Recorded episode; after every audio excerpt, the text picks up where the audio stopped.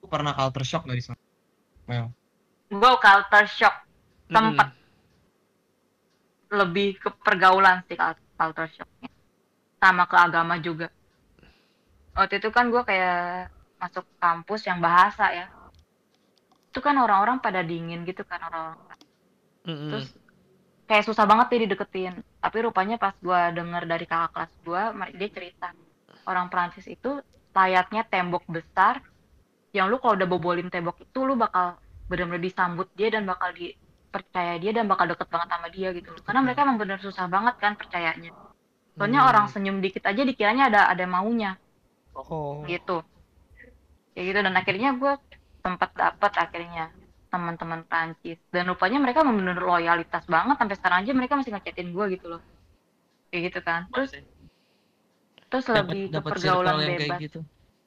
Iya terus gue culture shocknya di sini kayak pergaulan bebas juga sih Zi Oh, Pergaulan. di sini gue kaget Lu, lu salah gaul kali Iya. ya. di sini gue kaget orang-orang pacaran cowok cewek itu bebas tinggal di apartemen Iya. Oh. Kayak di Rusia nggak sih? dan enggak Rusia. Kayak di Rusia juga. eh gue kan? punya cerita deh gue punya satu cerita yang Hmm.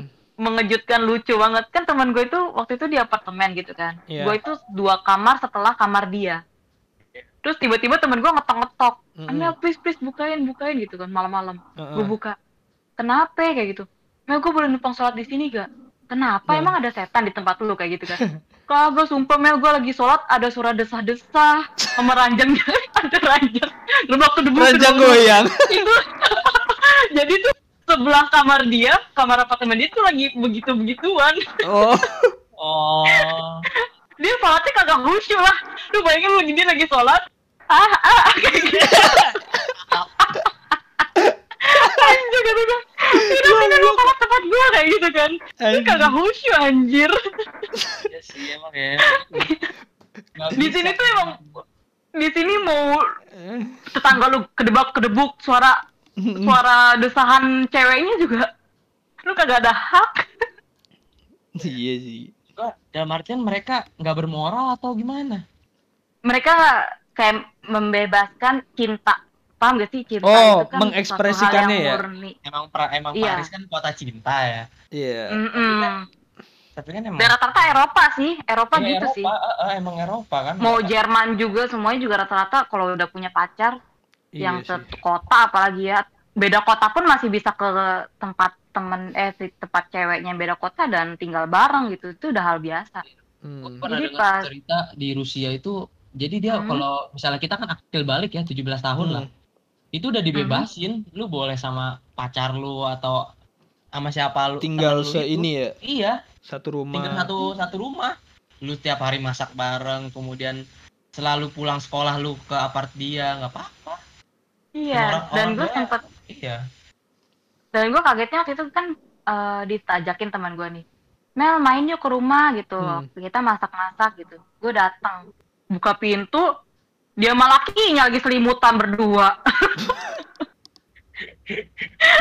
Waduh. gue sosokan enjoy Ah, ah, halo oke. gitu I'm sorry gitu gue gue ganggu gitu oh enggak enggak santai mas santai dia langsung mereka langsung bu, apa maksudnya kayak kayak keluar dari selimut itu pun kayak Ah. biasa aja kayak berusaha Iya. normal-normal aja Tapi lu kan Mel dulu kaget santri, di situ sih. Mel, lu kan dulu santri. Heeh. Ah Bu- butuh berapa lama lu nyesuaiin kayak gitu? butuh gue sih jatuhnya sok-sok ini aja ya Sejaim. sok-sok Oh, sok-sok enjoy ini, aja sebenarnya enjoy. gue kayak polos ya. iya makanya gue kayak oke dibanding Iya. gue Oh, langsung ini ya. sama orang-orang Heeh. dikira juga teroris kan Iya, dibanding lu langsung kayak ih. begitu Ah. Heeh. Rata-rata. Europe Europe hypersex ya. Maksud gua negara-negara kayak gitu tuh karena saking dibebasinnya Makanya ya? jadi terus enggak justru enggak justru tergantung. Ji gimana? justru kalau orang yang kaget nggak pernah kena seks dan akhirnya dia ke Eropa dia baru kenal seks itu jadi hypersex tapi kalau orang Eropanya sendiri pun mereka nggak hyper seks gitu loh nggak yang karena kan mereka udah terbiasa ngeliat Iya apa sih. ya dada cewek cewek biasa aja gitu loh kayak begitu tapi bukan lebih ke susah banget sih nyari pergaulan yang bener-bener pure satu satu visi sama kita gitu loh bahkan gue yang pernah temenan sama sesama cewek pun kayak dibujuk Mel lu punya cewek di sini eh, lu punya cowok di sini aja enak bego biar Hmm. tinggal bareng kayak gitu loh makanya gue kenapa gue masih mempertahankan laki gue di Indonesia karena gue masih nyaman karena gue menghindari hal-hal yang tidak menyenangkan Oh gitu. gitu Iya. mendingan gue LDR kan dibanding gue satu kota gue nggak tahu gue tahu dong. Jangan dong. bahaya dong gitu loh. Aduh. yang ada gue kagak fokus kuliah Fokus apa tuh? Paus apa nih Bisnis. Lu Iya, bisnis. Keluarga membantu keluarga.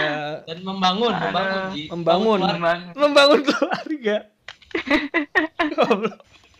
fokus membangun keluarga Iya, susah. Hmm. Dan kalau culture shock tentang agama, waktu itu gue kagetnya kayak mau nanya. kan gue pakai kerudung. Kenapa? Ya gue mau nanya gue maksudnya pakai kerudung. Aha. di sana tuh kehidupan beragamanya apa lebih men Iya, toleransinya. Iya toleransi. Di sini, Iya, iya toleransi lah jatuhnya lah. kalau di sini untuk kerja pakai kerudung dia masih susah ya, Masih kecuali susah. emang bener-bener bisa dibujuk lah bosnya gitu. Karena klien-klien itu semuanya masih ada yang rasis juga. Pasti. Dan waktu itu pernah gue di kelas sendiri doang pakai kerudung, yang lain gak ada yang pakai kerudung gitu loh. Jadi Terus kayak pas orang-orang nanya nanya ke gue, Mm. Amel lu buka aja sih kerudung lu gitu. Gue mau lihat rambut lu, terus kata gue? "Eh, Sorry. di agama gitu. gue nggak bisa gitu, Hmm. sorry gitu. Di agama gue udah nggak boleh buka kerudung sebelum halal, gue gituin kan. Terus eh, kata dia, "Eh, tapi kok kan dia orang Maroko ya, misal gitu Iya. kan. Dia orang Maroko dia bilang, "Gua- emang apa Maroko itu nggak wajib orang Maroko itu Islam wajib nggak di, nggak diwajibin kerudungan terus kata dia Hmm. beda-beda mungkin ya dia ilmunya beda teman gue lain beda juga dan dia bilang enggak kita nggak wajib pakai kerudung kita wajib pakai kerudungnya pas puasa Oh, Iya sih beda beda, Beda paham ini ya. iya gitu beda paham tapi pas gue nanya ke teman gue gue gue nanya kan emang bener ya Islam orang kayak yang di Maroko itu ngomong kalau kerudungan itu nggak wajib selain pas puasa terus dia dia benar-benar nentang tuh Hmm. enggak enggak memang enggak itu mah emang orangnya aja berbeda maksudnya berbeda pahaman gitu tetap kok yang gue tahu Islam tetap satu general sama wajib kerudungan gitu loh Mm-mm. nggak ada pas lu wajib kerudungan pas Ramadan gitu Hmm. Iya sih. Nah, jadi situ kayak oke, berarti emang sebenarnya sama semua hukum tapi beda-beda orang. Tapi mereka lebih men- mengedepankan agama apa sosial? Sosial di sini. Karena Sosial. mereka bisa hidup dengan sosial. Yang gua Hmm. tangkap ya. Soalnya kan mereka bisa sosial dengan dia bergaul di bar-bar malam-malam. Bisa jadi hmm. biar mempunyai kenalan, Iya. Terus kerja nggak bisa pakai kerudung dan akhirnya dia buka kerudung gitu kan.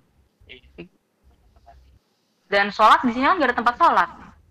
Jadi, Jadi ya ke mereka ke bawah. nggak sholat ada yang nggak sholat ada kalau gue sih alhamdulillahnya ya gue kayak misal di waktu sholat gue bener-bener misah dari tempat teman gue dan gue sholat misalnya kayak ada tempat duduk nih di suatu Mm. stasiun gue sholat di situ sambil duduk kayak gitu dan mungkin gue sesekali gue kosor karena kan gue takutnya pas di perjalanan gue nggak bisa sholat dan itu tempat rame ya. Nggak Mm. bisa sembarangan dong sholat. Iya. gitu. Kayak gitu. Jadi gue kadang suka di kosor. Kalau misalnya di kampus gue sholatnya di kampus. Gak ada Islamic Center gitu emang. Untuk masjid. ada masjid tapi jauh banget. Satu. Gitu loh. Oh. mungkin satu tempat ada satu tapi itu di ujung gitu loh